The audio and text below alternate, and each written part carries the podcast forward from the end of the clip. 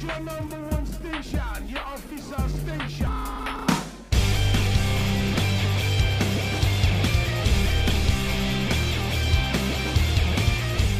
You're listening to The Itch. My name is Casey.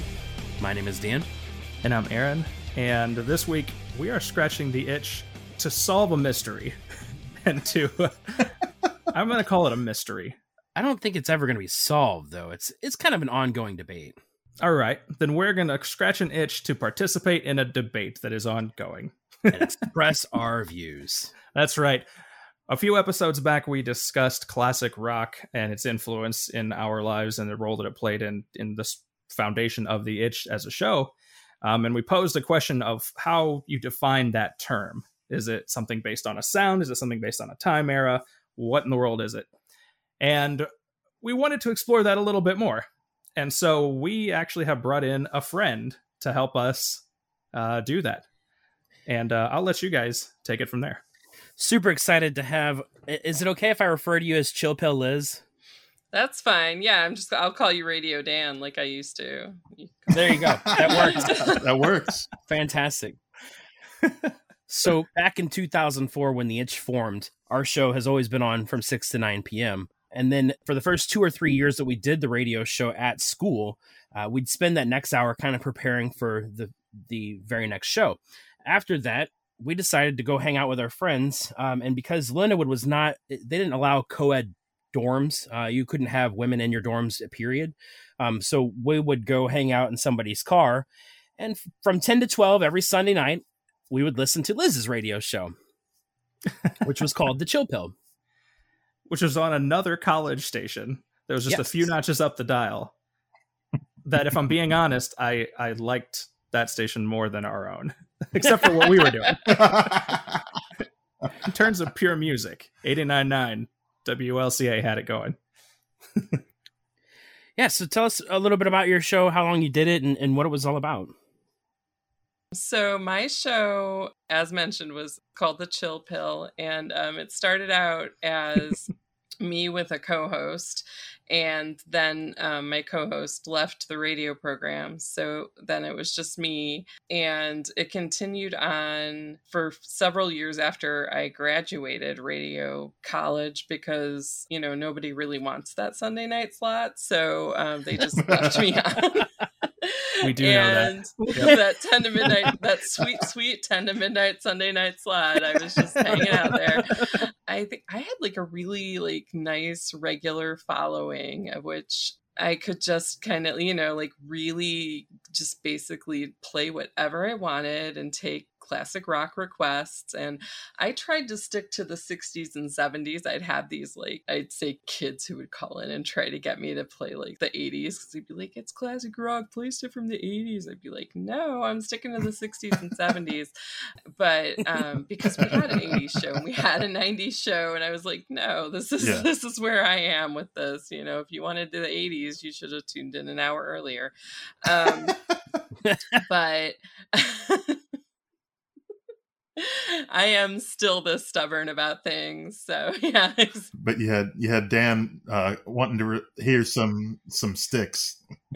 exactly and I would have people be. call me and, and like yeah. try to ca- like call me and be like, "Isn't this song from 1981?" And I'd be like, "No." I think actually Dan may have done this to me at one point. I played something and, and you called me. I think it was like Radar Love or something, and you called me and you were like, "This is not." And I was like, "I'm holding the CD, and this is for you know." And like we got into it a little bit, but um, but now I know you were probably not completely sober, so it was a whole different thing. But. Um,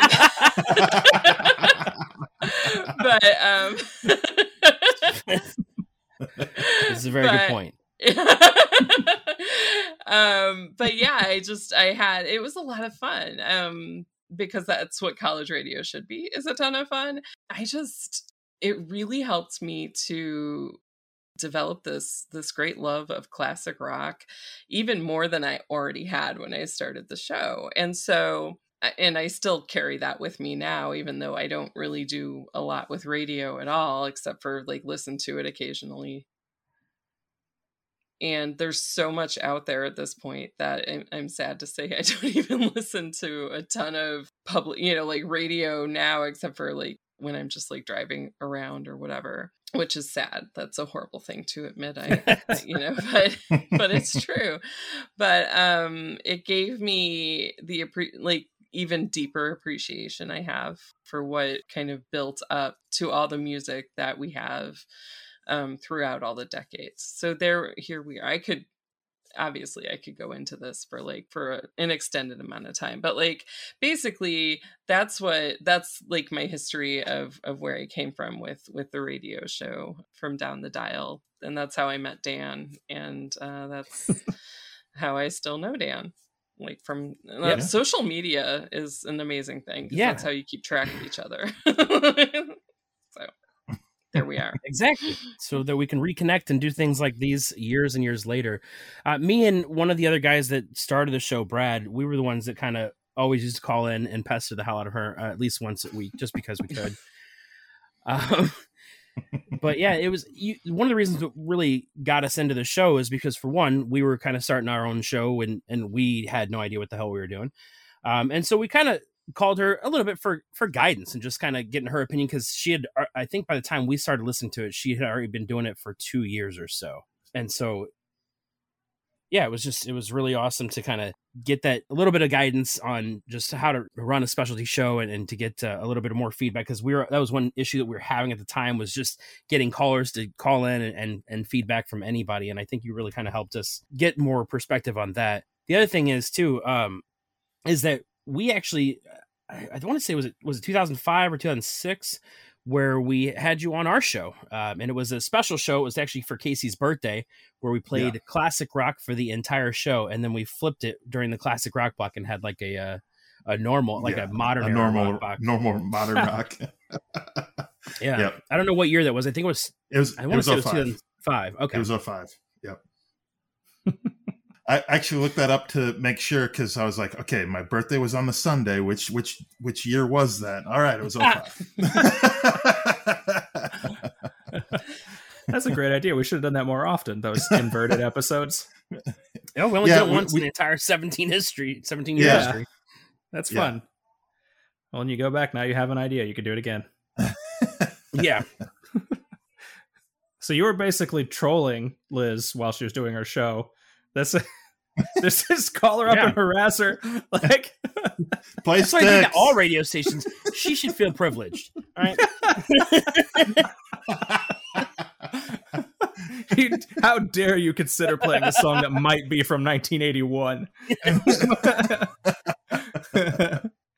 oh, that's It's So okay. it keeps me on my toes. That kind of thing. I'm would, just because you know, that's right. yeah. Because there's a way to do it and not be a jerk about it, you know. And then there's, you know, there are ways to do it and be be a jerk about it. But Well, like you said before we started recording, you said that was it the station director said that you were a rock and roll encyclopedia, yeah, the station manager. Mhm. Ah, yeah, yeah, and and how at that time it was not nearly as easy to disprove somebody's encyclopedia knowledge with your with your Google machine. Um, I mean, it existed, but in a much smaller capacity. I think yeah. I mean, well, so- I guess what it is is that like now it's in your hand. At the time, it was a lot less common for everybody to be carrying a smartphone with unlimited data. you know, whereas now it's like everybody just whips whips out their phone and gets, you know, like we used to hesitate because it was like, oh, how much how many minutes do I have to, you know, use the Google. is it is it worth the data to correct this person right now? I really had to pick my battles in 2005. Yeah. Uh, we'll let that slide. I would have had to stop playing Snake on my phone in order to. right and sit there for like 20 It minutes wasn't call me up and try to correct me and i'd be like what are you talking Yep. about i can't even remember what i said We ju- human nature. We just really need to be uh, making sure people know that we're right about things for some reason, and that they're wrong. I don't know why. That's gotten worse over time. Oh yeah. We had Yeah. people that would call up and do that to us too. Um, not that often, but we would definitely get called out now and then on something that we did that somebody, not necessarily that was wrong. Mostly, honestly, it was things people didn't like. Yeah. But Foo Fighters So that- guy was the one that really I'll never forget. The guy Foo that Fighters hated guy. the Foo Fighters. yeah, the guy that just called in and said he hated the Foo Fighters. He hated every time he played them. He just wished we wouldn't play them. I was like, well, sorry, buddy, we're playing them. we're still playing them. One of the biggest fans in the world. We kind of like them too. We're gonna go and do that. Uh, change the station for that fucking five minutes. I don't care. that guy that I like that guy's mission in life was to make sure that as few places as possible played the Foo Fighters. Well, and what's funny is like he became known as Foo Fighters guy. Like All of our listeners became known for something. Yeah. yeah yeah so I, actually i meant to ask you so speaking of that I, I you kind of said radio dan did you actually Yeah. have nicknames for some of your listeners because i know we did that when Oh, we were first yeah. started too My friend Kyle was uh, Stevie Wonder guy because he would call, and if he didn't have a lot of time to talk, he would still call, but he would just be like, "Play Superstition by Stevie Wonder," and then he would like hang up. So he just became this. I would just call him Stevie Wonder guy, I think. And then like it was like a year, I think, before I actually knew his name. And then he was like talking to me, and he like backed backed into some dude's mailbox in the in a ditch, and he was like. I'll call you back Oh. later. And then he called back later and he was like, This is Kyle. I just want to let you know I'm okay. I have to dig that guy's ditch or I have to I have to fix that guy's ditch tomorrow or something. I was like, Oh, okay. And I was like, Oh, your name's Kyle. I was like, I don't know who you are. Um, but then we became like pals. So that was yeah, he was an interesting guy. And I'm trying to remember because I did, I had like oh, and there were the VW van guys who would listen to me while they repaired their VW van. And I actually figured out where they lived because it was parked in their driveway. And I drove I drive by their house. So so I figured out where they lived at one point. and yeah, there were some other people who I, I probably had kind of like less tasteful nicknames for because when you're a woman in radio, you get um, some some not so wonderful callers as well. Fair. Oh So, gosh. i can Yeah. imagine especially if 10 to 12 uh, on a sunday night Yeah. Right. yeah, Mhm. right. Yeah. yes. There's nothing good is happening in those hours except for your radio show. And so That's probably true. Yes. All right. So now that you understand a little bit more about who Liz is and why she's our ringer that we brought in to help us discuss classic rock, it's time for the meat of this episode. And that is The classic rock block. That's right. No 30 minutes of music or double doses on this episode. Just a discussion about what the heck is classic rock. I know we really want to play Yes. the music, but and we did mention this a couple episodes ago, but just for definition purposes, uh, Wikipedia actually defines classic rock as a radio format which developed from the album-oriented rock format early 1980s.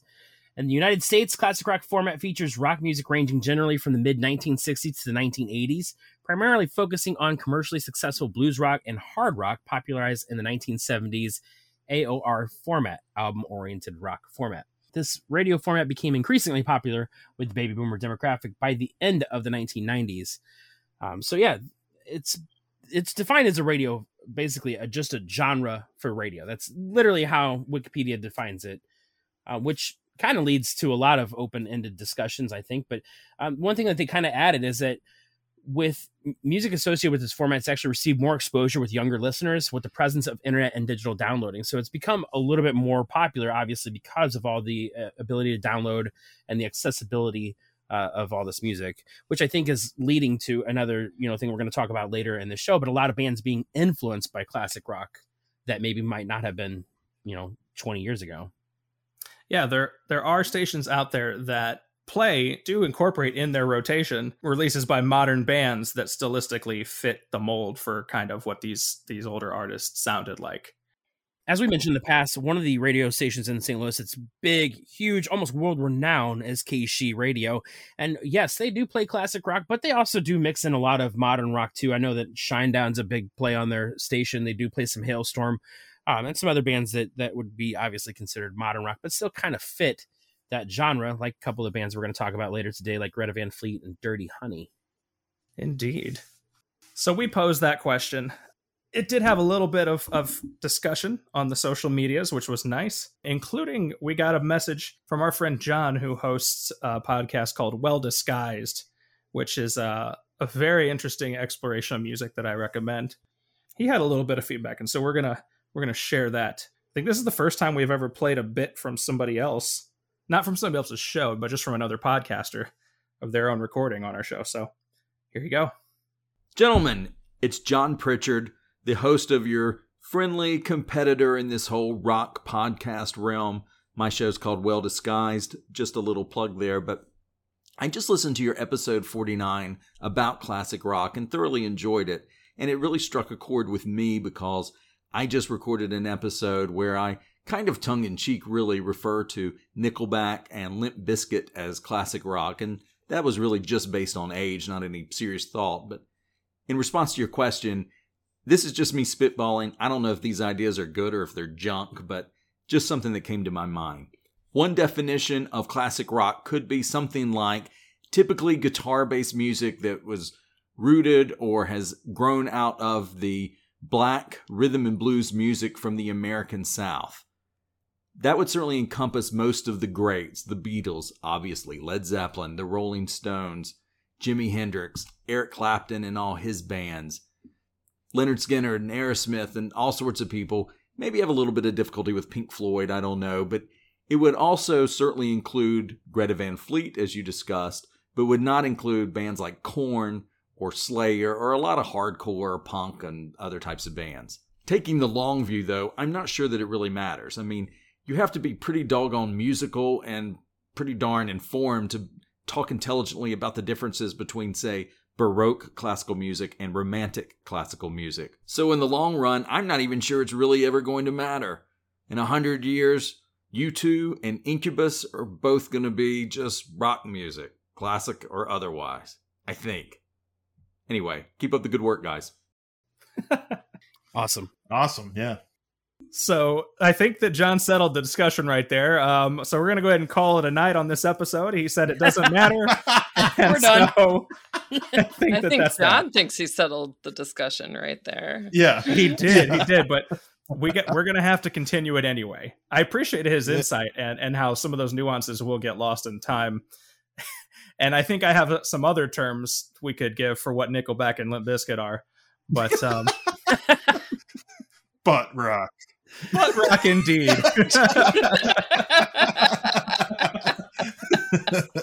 and I'm not, I'm not even into that like crowd that like I feel like it's past time when we should like pick them as the band to hate on anymore. I don't even care about them at Yeah. all either way anymore. But but they are what they are, Yeah, and it's yeah. that. No, but I do think he's got a point so, to to some respect in regards to the blues influence and the I think he called it black Yeah. southern rock. I, I do think that because yeah, most of the bands, especially like the Greta Van Fleets, the Rival Sons, the Dirty Honey, that's this southern rock kind of very very heavily blues influenced. Uh, and honestly, I, I wouldn't even count out like you know Stevie Ray Vaughan influence too, because a lot of that is is very guitar oriented, just a blues vibe that I would consider kind of a classic rock sound. I don't know if I'd consider it, you know, classic rock music, but it sounds like classic rock. Right. right. Yeah.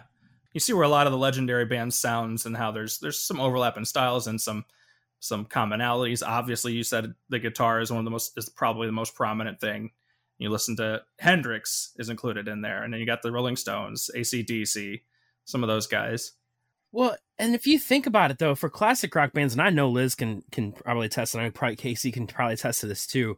Classic rock bands, uh, well, the ones that have been around for years, almost every single person that I know that listens to classic rock music can name the lead guitarist of every one of those damn bands, and it's because Yeah. they're so influential. There's such a huge part of that band. There's such an integral part of that classic rock band that it, it just wouldn't work. Like, you can have the singer, you can have the guitarist, but if without either one of them, it just I don't think that uh, you, don't have that classic rock title or genre. Because I mean, you know, am I wrong? Like, are there any classic rock bands that you can think of where you might not remember or know the? The only one I can think of off the top of my head that I don't know that like the guitarist is like Boston or REO, but that's because you know who cares.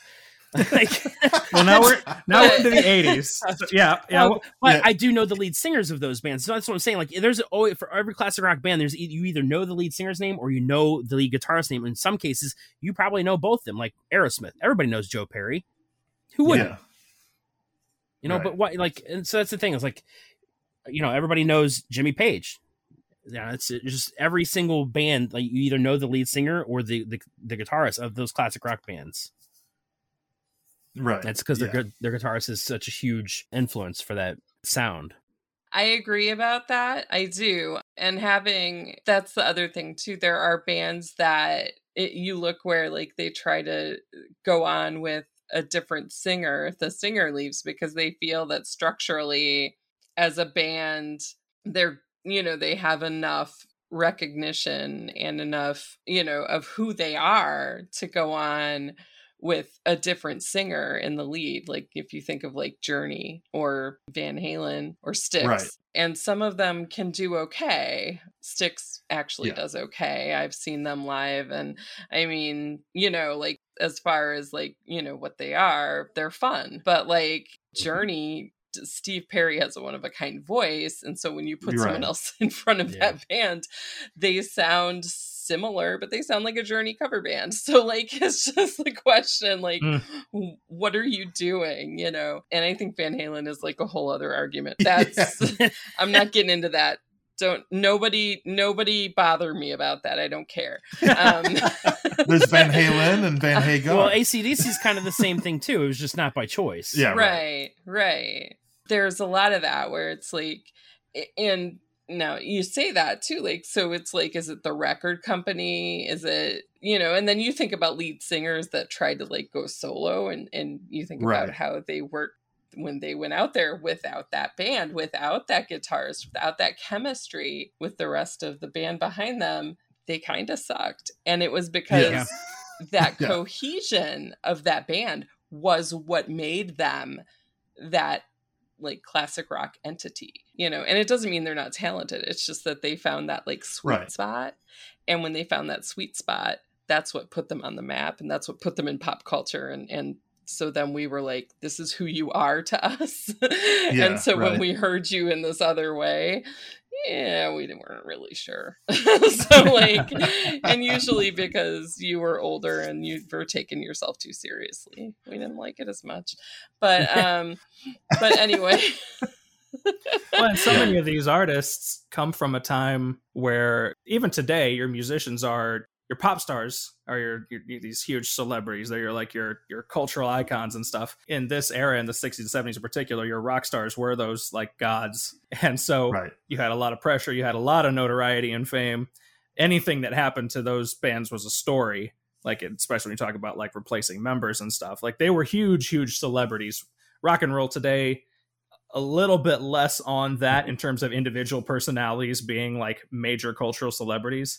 Or i think Mhm. there's a, a ton more bands and a lot fewer superstars within them Right. Whereas- I yeah I, I, that's I 100% agree with that. And I'm I'm kind of glad though, to be honest, because like the one experience that I recently had where it was, you know, a, a band that I really liked, but it ended up being too much of a pop band. It almost turned me off of that band altogether. And so like I, I can't imagine like being a huge fan of the Beatles back in the day and you're like, man, I'm so excited. I'm gonna go see them live, and you're all excited, you go to see them, and you can't hear a damn thing because all these stupid girls are screaming at the top of their damn lungs the entire show. so like that's what I'm saying. Like there's like both sides of that. Yeah, I would love, uh, you know, I would love to be able to see those types of things, but and and for them to be popular. But at the same time, like I don't want y'all being at the concert with me. I, I want to actually hear the damn show. Not Right. 14 year old girls singing. Yeah. and this has The- been the- dan rants like an old man oh, Stop screaming, isn't girls. Isn't that what our whole podcast is? Just me Yeah. ranting like an old man. Dan yelling at clouds. Yeah. it is one of the it is old man yells at clouds is definitely a, one of the trademark elements of this podcast i've noticed over over the episodes and he's not even that old that's the funny thing about it Yeah. Right. It's a guy in his 30s The youngest member of the podcast. and the, and the Yep. youngest of us. That's right. Nonetheless. Yeah. The other thing to factor in is uh, time length of songs i think with classic Yeah. rock because back then you had a lot of songs go between six to ten minutes and nowadays that's really not an accurate uh, thing anymore it's the, the average is what about three and a half I don't think that's necessarily the genre that that's ha- that's influenced that aspect of it. I think it's more so commercialism right and yeah. radio that's had an influence as to the proper song length is because you know back Yeah. then artists were try- truly trying to be artists. They were right trying to make music that they wanted to make, um, not that people wanted to hear, or that they thought people wanted to hear anyway.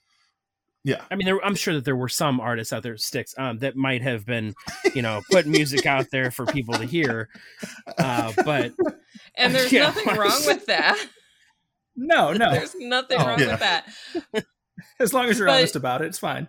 Yeah. But if you know, but if you gotta pee, then that's what you know Lynyrd Skynyrd and Led Zeppelin are for.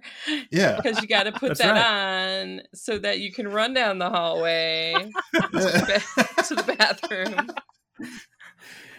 yeah, we we, we we've had a story where yeah we left and, and went to Walgreens or something while we played In-A-Gadda Inagata Davida. Oh, perfect, perfect. yeah all 18 minutes of it. I remember one time at Lewis and Clark, like the vending machine on our floor was broken, and so I had to like go and like run up to a different vending machine, and so I I think I did. I think I put on In-A-Gadda-Da-Vida, and I was like, okay, I'm gonna run up, and What was? Can you remember the longest song you've ever played unedited on your show?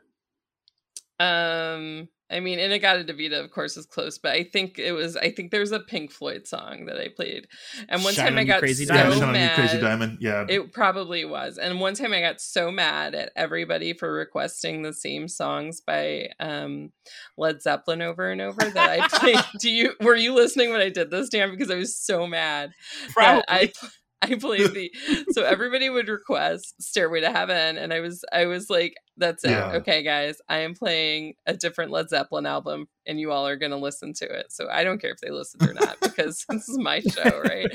So I played the entirety of of Led Zeppelin 2 from start to finish. Nice. I Lesson get to two, hear all Zeppelin. two lessons learned here I just took from this conversation. One, if you call a radio station and complain about stuff that you don't like to hear, that's on you and you should change the channel and they might do stuff out of spite to you. we do. We Well, totally do. See the th- the thing is like when you're when you're doing like so so much of radio is pre-programmed but when you're just Yeah. like when you're doing the type of shows that like like we like we're doing Yeah. like you can do whatever you want i mean i it's the beauty Yeah, of being right. on like practically in the middle of the night it's like screw you i do whatever i want Lesson two: if if ever you hear In-A-Gadda-Da-Vida playing on a radio station, you can trust that the DJ is not there. Yeah. They're going on a food somewhere run. else. Oh yeah, he's going on a food run. There is, there's, yeah, there's food involved or um, a digestive issue. or Yeah, something. Bath, bathroom. Yeah, yeah. now c- a little a little tiny side track on that track because I think this is a fun time to do this. In-A-Gadda-Da-Vida is a song by a band called Iron Butterfly. It's uh, s- Mhm. the album version of that track is 17 minutes long. Just so you know, there is a single Yeah. version that is as a nice and tidy 252. Right. Um, but nonetheless, Who the hell would play that? I don't know. Here, here's what I'll, I'll do That's, you one Commercial that's better. the big me version. That's the big me version. I'll do you one better.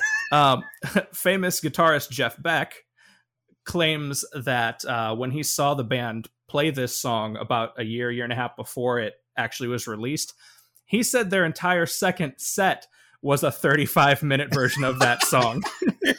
That's the legend that it has. I, I don't doubt it. Nice. Actually, I mean, classic rock bands have known to been doing that. Like we mentioned, four of them at least that have had super long songs. Uh, you know, we had there's 14 minutes of Freebird by Lynyrd Skynyrd. There's uh 21 minutes of Shine on You, or 25 actually minutes of Shine on You, Crazy Diamond by Pink Floyd. Led Zeppelin released a live version of Dazed and Confused that was 30 minutes long.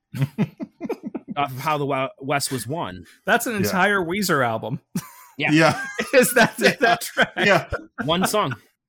One song. yeah. Or the entire album that we reviewed last week with The Offspring. so it's funny that you mention uh, time length and songs being half hour long. I think that that is an interesting um, contrast to make amongst the two new releases that uh, we wanted to kind of incorporate into this discussion. One is by a band called Dirty Honey, and they just released their debut LP, and it's self titled. It's less than a half hour long. It's eight tracks. And those ones are, they hover around the four minute mark, like kind of in that more modern time length uh, of sounds. And the other is the new album from Greta Van Fleet, their second album, The Battle at Garden's Gate. And that album clocks in at over an hour, including a number of songs that are five, six, and the closing track almost nine minutes long. So it has definitely more of that traditional, like Led Zeppelin style alternating. Because Zeppelin also you know you had Stairway to Heaven, but then you also had like the Immigrant Song, which I think was only less than three. Yeah, a couple things yes. like that. Like they they were re- Yeah. really you know the song is the length that it needs to be kind of thing. Agreed. right. so Dirty Honey is a very, very, very, very new band. Uh, they formed in 2017. They basically released a extended play a EP, which was they released on their own back in March of 2019, uh, and it actually topped the Billboard mainstream rock song charts, uh, making them the first unsigned band ever to top the chart. Hmm. Uh, so just can kind of give you an idea of how good this band is.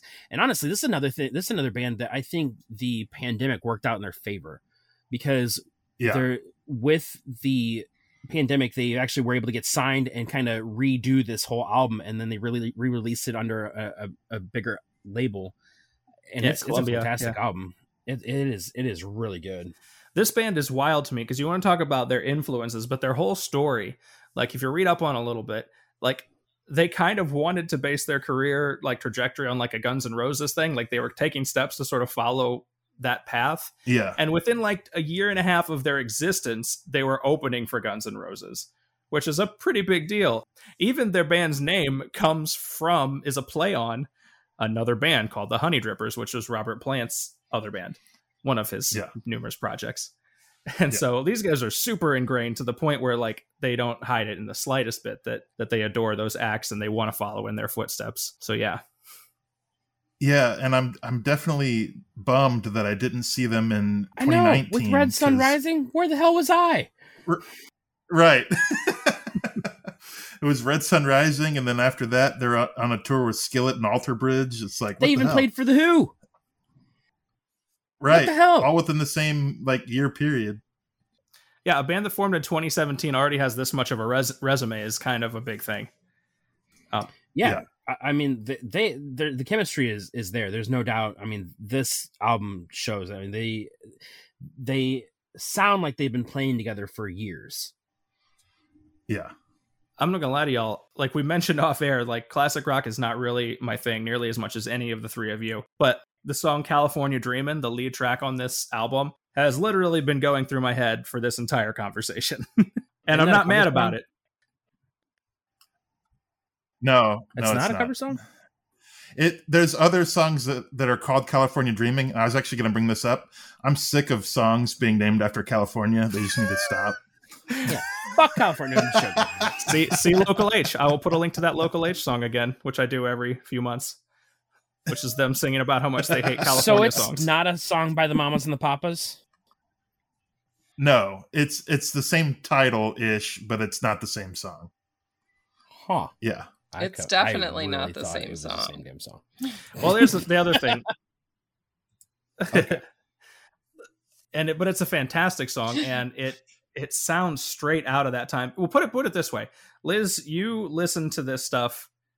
You might not listen to it quite as much as as we did in preparation because we've been planning this episode for a while, but, but um, I don't know if if if if you were doing your show right now and you were saying, okay, I'm going to incorporate some modern acts into this is this a band that would make the cut? Would you slide them in there between, you know, some some Led Zeppelin tracks and whatnot?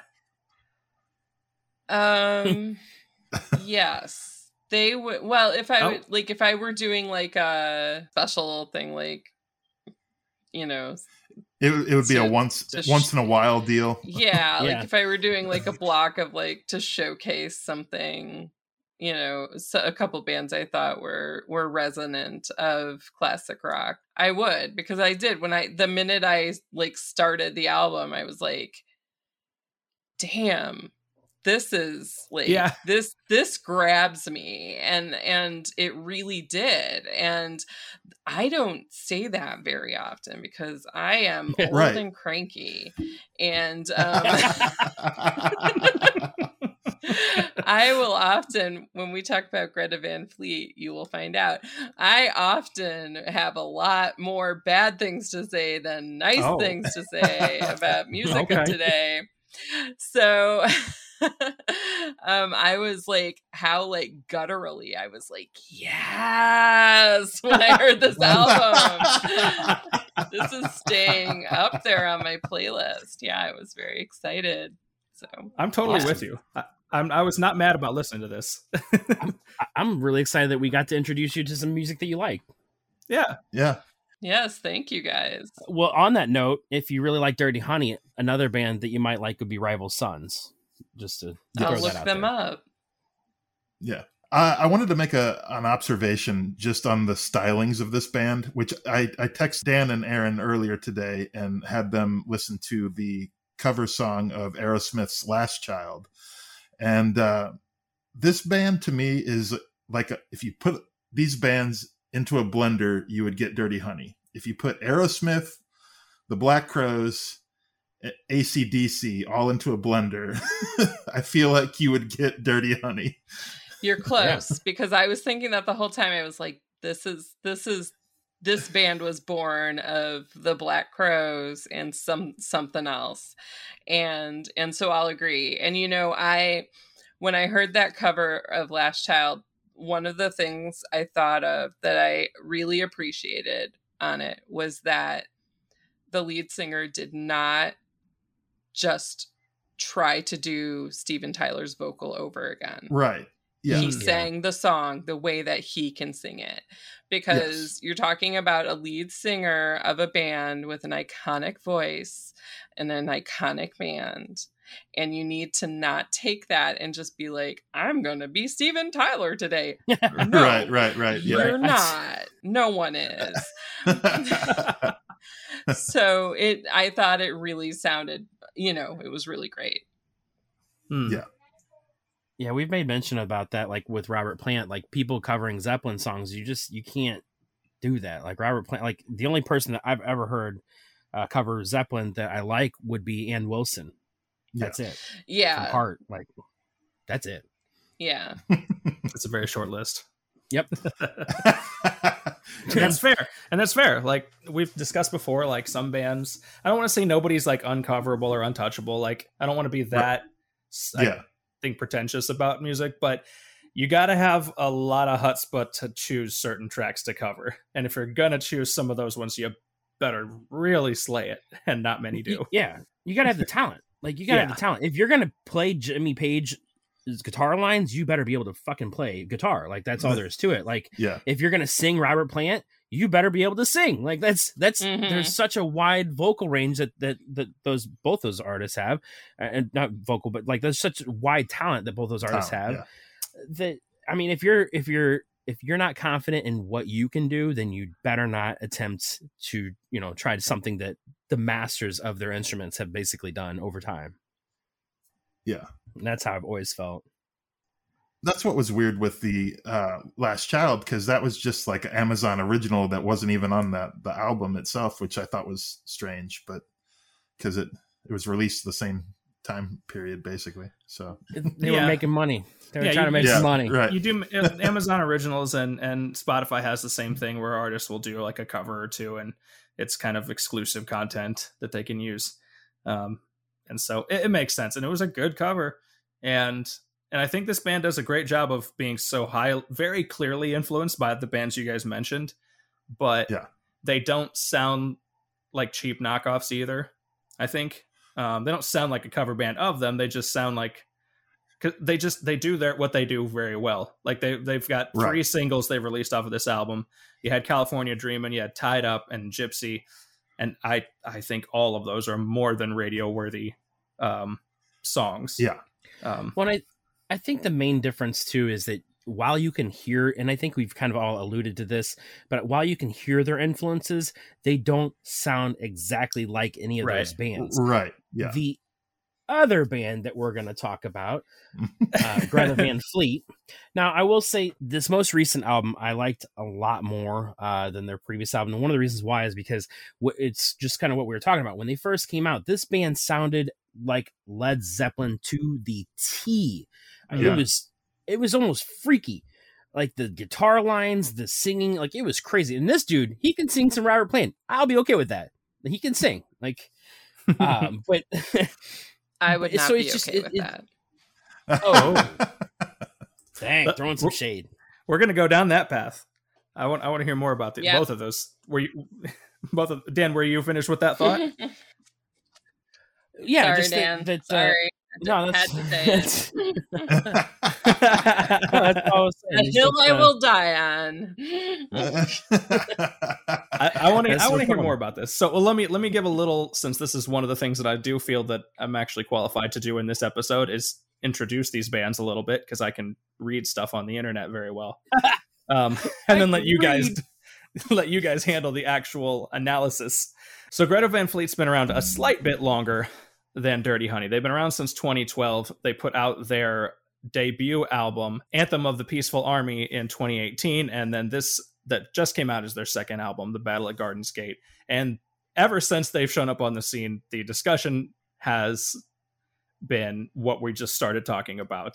Like, is it is this the second coming of Led Zeppelin, or is this a cheap, cheap knockoff of Led Zeppelin? Or are they a band that will maybe eventually find their own voice that is not either of those things? I think that they attempted to this most recent album.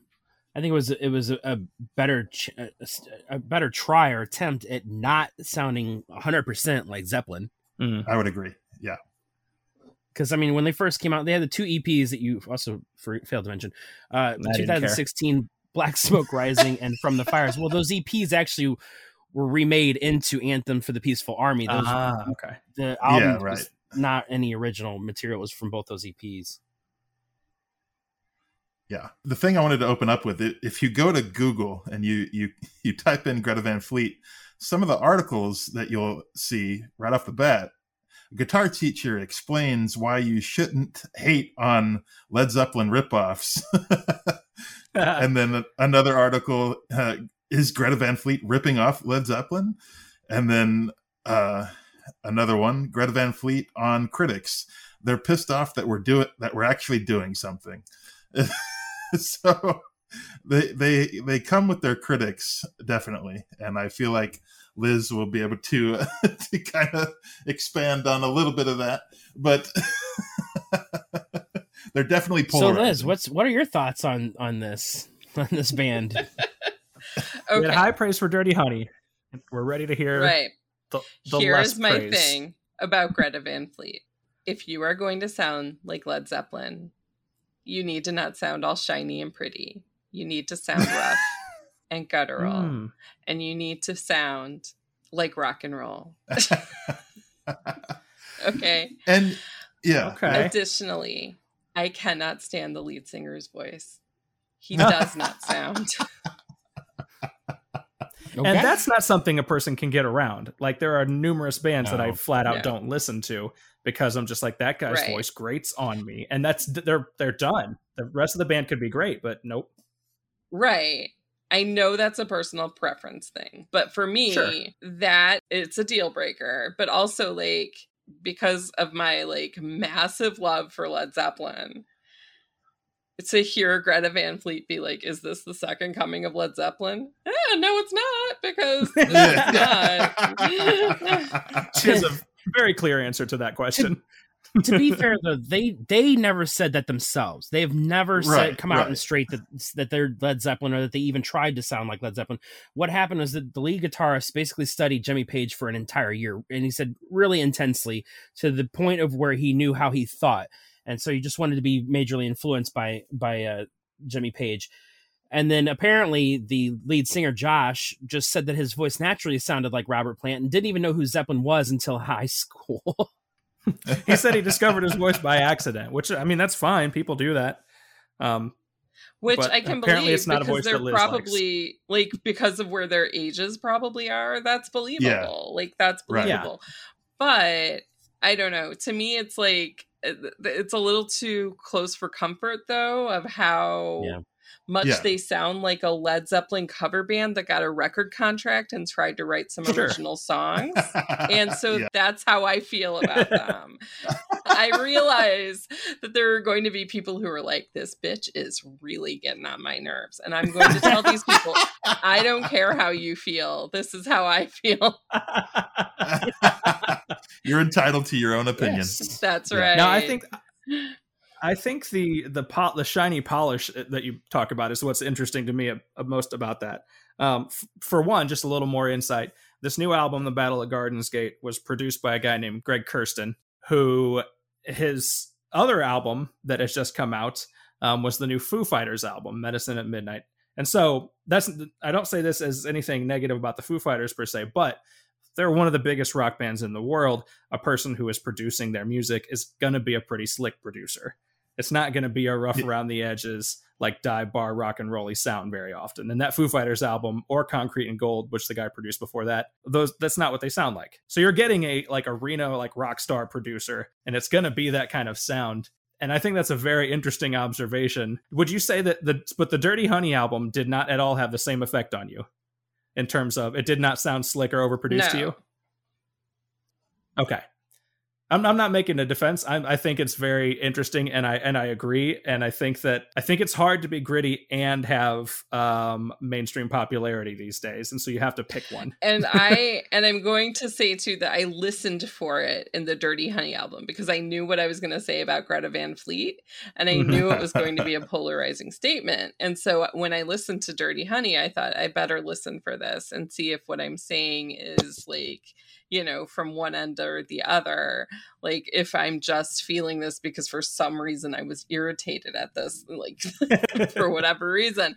And no, with Dirty Honey, it felt to me like this really great album and this re- like it had that guttural feeling to me that like you Yeah. get when you put a great album in and you're like this is you know I want to listen to this for like for days on end over and over every time I get in the car whereas like you know Greta Van Fleet it's like if I get in the car and this is on the radio I'm changing the channel like I can't handle this um, well, and also, you if know- you, also if you get in the car, you only get to hear two tracks, and then you're Yes. you're at your That's true destination. too. It's really funny. I don't know what say- car you get in, but I drive for 40 miles. So I'm just kidding. I'm just kidding. It's quarantine. I don't drive nowhere. Uh, I uh, I will have to say it's funny. I, I really think it's funny that, that you say that it, it doesn't sound gritty. Not that this has anything to do with their sound, but I will say that the first time I saw Greta Van Fleet on one of their music videos, and I think me and Casey actually I had showed it this to discussion. you. Yeah. Yeah, we actually thought they looked like tweakers. Yeah. Um, they, I still do. I still they look like I still they're all think they look skinny like in this little room and they're wearing their their cut up t-shirts and they're they're sweating profusely and it's like what are you on right now Yeah. doing this video I don't know. I think you could. Yeah. I think you could um, uh, appear visually appear to have a terrible drug habit and also make very slick records. I don't see why those things have to be exclusive. Yeah. Touche. that's true it's, as, true. as But that's- pointed out, production is part of that. So like, you know, it, it's you know, a, a huge part of it is is that you go in and and the producer creates what they create out of, you know, um, yeah, yeah out of they're designing a out- whole image and everything. vision. Yeah, Yeah. exactly. And Yeah. and I get that, you know. I mean, having not seen them live, I can't say and I would never go see them live because the lead singer's voice would make me want to lock myself in the bathroom. Um but i do want to see them live just to see how they sound live in Yeah. by comparison to from their album you know just to- Yeah. you know, I- I will say that this is a band that uh, when they first came out, I had the same exact thoughts that Liz had. Um, for whatever reason, and I can't explain why, but I think over time I've kind of grown to like this band.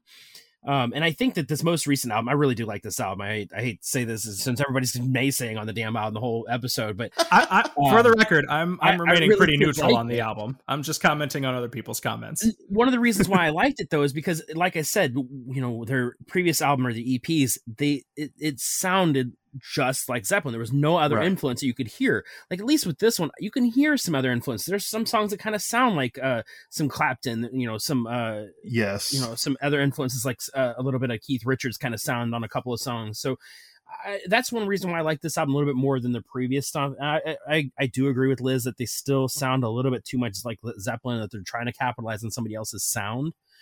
But I do think that they at least are trying to venture off into other forms yeah, of and I, I'll just say I love this album in particular. Uh, there's not too many tracks on it that I would consider awful. It's funny that you mentioned the the grittiness because I felt like on this album, Josh, the lead singer, kind of tried to have a little bit more grit, but but not not to sound like Zeppelin necessarily. To I think he did that a little bit to try to not sound as as much like Zeppelin. So, in my opinion. and so the other thing is that we forget that we failed to mention is that the other th- this band is a band of three brothers and a drummer by, by the name of Danny, which I don't know why the random guy's always named Danny. Anyway, the outcasts are always Yeah. Danny. Wallflower. Anyway, uh, yeah, it's the because uh, we're probably gonna mispronounce this, but I'm gonna I'm just gonna go the Kiszka brothers. Yeah, sure. That's what I was thinking. It, yeah. it looks right. It looks right. Yeah, Let's say it. I listened sounds to like- 10 interviews and didn't get to hear the damn last name. so but my point with that is that you know i'm sure growing up they probably obviously were hugely influenced or at least their parents probably listened to a lot of classic rock music and so when you're around that much and you're around each other like you're gonna have a- sound that you're you know because they've been playing music together for years obviously if they didn't if they were in a band before high school um so i think that while i, I do agree that yes uh they obviously sound like zeppelin they they kind of made a career on it so far. I do think that because they've been playing for so long, they were so heavily influenced by Zeppelin. I- I think that was kind of an almost an, and I wouldn't say inevitable to sound like this, but I think it was it was bound to sound extremely close. And well, Yeah. I mean, the singers is a whole nother story, but right, right, right, right. I just guess good luck that he just happened to sound a little bit like Robert Plant. well, and I tend to one of the reasons why I like classic rock is I tend to to like the longer songs because I feel like each song kind of takes it takes on its own individual story with with either the lyrics or the the music itself. So I don't know. I I just loved listening to all the long tracks and kind of escaping for an hour and three minutes. Casey, could you could you point out a favorite or two? We do like to give to give a Yes. mild recommendations. Yeah, and see, it's it's funny yet again. The single that they picked, "My Way Soon," is probably one of my least favorite songs Hmm. on the album. They're not good at picking singles. Yeah, That's another They're not- contrast Um, with Dirty Honey. Because Dirty Honey picked I like great track singles. three, "Broken Bells." I liked track five, uh, "Age of Machine." Um, I really liked track ten, "The Barbarians," and then the last Yeah. track, track twelve, uh, "The Weight of Dreams," which is almost nine minutes long. I really like that song song as well. Yeah, I I have to agree with you. Almost every single one of those songs too is is the one that I had written down as my favorite. Yeah, So I want to ask you guys a question that that is a little bit to the side of this topic, um, but maybe ties back into the original subject of just classic rock in general. Do you think that the popularity of Greta Van Fleet, because they're a very big deal in the music world right now, whether you like them Yeah. personally or not, do you think that that's a good thing for music, for rock music? I do, and one of the reasons why is because you know it's it's crazy to say this, and I I know that for us it's hard to imagine, but there are lots of kids out there who don't know who Zeppelin is, which is just fucking unfathomable to me. But still, Right. it happens. So I think bands Well, like Greta Van yeah. Fleet are going to do their part in trying to introduce more people to their influences, at least their sound and how they came up with it. So I do think it's a good thing for music, and and honestly, that I love. I kind of I kind of love this trend of just bands bringing that classic rock sound back. Like we mentioned it like two years ago. Our, our number one album of the year was Rival Sons. That I mean, it's just like those types of bands I'm absolutely loving nowadays. yeah, and you can throw Dirty Honey into that mix now as Yes. well. uh, Definitely. Um, yeah, no, I think it's I think it's good for for rock music overall because otherwise, then you have Miley Cyrus doing uh, a rock album. And That's fair. that's that's a whole nother discussion. But We uh, don't need Miley's rock album. It's okay. Nobody needs any Miley albums. I'll- to be. I'll accept I'll accept Machine Gun Kelly making a pop punk album. That was Yeah. to me like a, a middle ground of like, okay, he's a superstar like rap artist, but he's gonna do something that's that's rock in a, s- in, in its own way, drawing more attention to those sounds. and it was only okay because Travis Barker helped him. If Travis Barker had nothing to do that, with that, it would have been awful. yeah. right, but I'm I'm talking less about the quality of the album and more about its importance. Like just rock music. If you listen to top forty radio or anything like that, there's almost nothing that even close to qualifies as rock anymore. Imagine Dragons and those kind of artists are the closest thing, and I think that that's whatever. I could care less about them. Um, and so anytime somebody's out there that um, is keeping rock music a little more of a spotlight, it makes me happy. And so if Greta Van Fleet's the ones that need to do it, I'm not necessarily going to listen to them myself. I'll accept that they might be a gateway for listeners to discover things that you know I might like better and that they might like better. So I think that there's a role for that, and that's where I tie in Machine Gun Kelly is a similar thing. Okay, here's a dude making a pop punk album. It's going to be a biggest pop punk album in a long time. Might not be my favorite thing, but it's not terribly, uh, probably not a bad thing for music. I don't know. I go both ways on that though, because like I think that's kind of the allure of rock music is that we're the outcasts of the music genres. Even Hmm. Trolls, the movie Trolls, alluded to that by making the rock trolls the bad guys. Fuck them. Yeah. But anyway, Ooh, Uh, trolls! we just got a troll. Who's? I did not That's see right. that coming at all. oh yeah, I'm where in telling the you, I'm throwing it in there. where in the world? But no, I, I think that's part of the allure of you know listening to rock and, and going to the concerts. You know, you you feel like that the wallflower like everybody else, or you have like you feel that uh, you share similar uh, qualities to those other people at the concert because you know they probably weren't popular in school. They probably didn't listen to or go to all the Miley Cyrus concerts and all that shit. That's fair. There's some camaraderie in that, as Liz Yes. was touching on, like that grittiness, that gutturalness of the sound. I think that some of that, you know, non-mainstream vibe is is a big part of the appeal of rock in general. I'll give you that. What do you think on this, Liz? We've we've dominated for the last few minutes.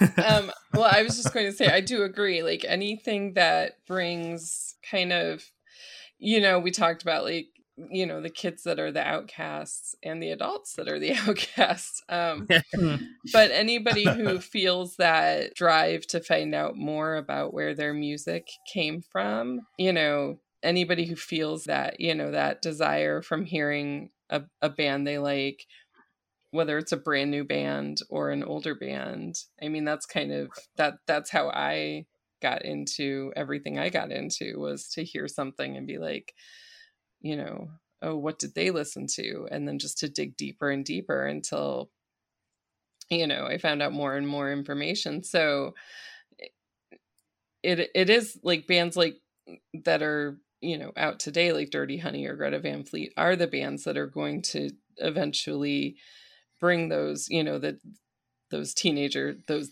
those kids today as i find myself saying. You know Kids to today. to the bands that that we find to be so vital to the history. And that's the that's how those bands are going to be carried on because you know we're not getting any younger. So eventually eventually we're going to be you know shouting at kids to get off our lawns and and you know sitting on the porch So- with our earbuds listening on our phone you know on our dev- whatever our devices are at the Right. time if we want it to carry on then yeah we we need to see the vitality of the bands that are influenced even if those bands annoy us because they are you know so, Good because they're. Greta Van so there you go She, she wants to say, Yeah. yeah. Well, so I, I think we've kind of gone the whole episode, and I don't know if I've actually heard you say this, Liz, but what do you feel is classic rock? So I've been pondering this since Dan messaged me like uh, I don't know about a week and a half ago to ask me to guest on here and I think that classic rock I used to tend to define it as music from the 60s and 70s that had fit into the rock genre by being guitar driven music. But I'd say it also can come down to, I think I, I do agree with the it's a lot of what is because of the way the genres break down at this point, a lot of what can be considered classic rock is in fact that southern blues influenced rock. Um and I, I think Yeah. a lot of that comes like to get to get really into it would take a very long history lesson, but it's influenced by um the blues and the jazz um from you know fr- from way back so it's it's very long ago like to bring all of that up but then it all led into like elvis on upward into what what kind of came like to popularity in this mostly in the 60s and 70s um Yeah. so that would be my definition would be those bands that kind of like really kind of launched into um what we consider to be rock radio at that time I tend Yeah. to agree. I, I kind of have the same thoughts. I, I think that you know it, if you're using it as a, a classic rock music genre, then yeah, I think that as a genre, there are lots of bands that can be thrown in there, like the Black Crowes, even um, just because they have that sound. But if you're talking like a classic rock band, personally for me, like that's got to be a band that that has been around for years. Like so I think that I think there's a difference. I do think that there's there are such things as a classic rock bands, and there's such things as classic rock genre. Um, because you know your your Aerosmiths, your Who, those are those are all classic rock bands in my opinion. But you know you you throw Dirty Honey, that's that's not a classic rock band. It might be a genre. They might play classic rock style of music, but it's it's not a classic rock band. It's Yeah. I mean maybe I'm just associating that with kind of like Hall of Fame stature band, but Hmm. No, I, I don't know. I That tend does to have agree that's that is kind of the word classic. You know, it does have Yeah, to be that yeah. kind of stature for classic. it's new classic, Yeah. brand new. So that's my thought on it. Yeah. No, I, I agree. I definitely think it's it's it's all a matter of how you attack the definition. Do you do you attack it as a, a time period, or do you attack it as a, a style of music, or is it something else entirely? So that's that's always going to be the question. a title manufactured for corporate radio. Yes, yes, Yeah. Yeah.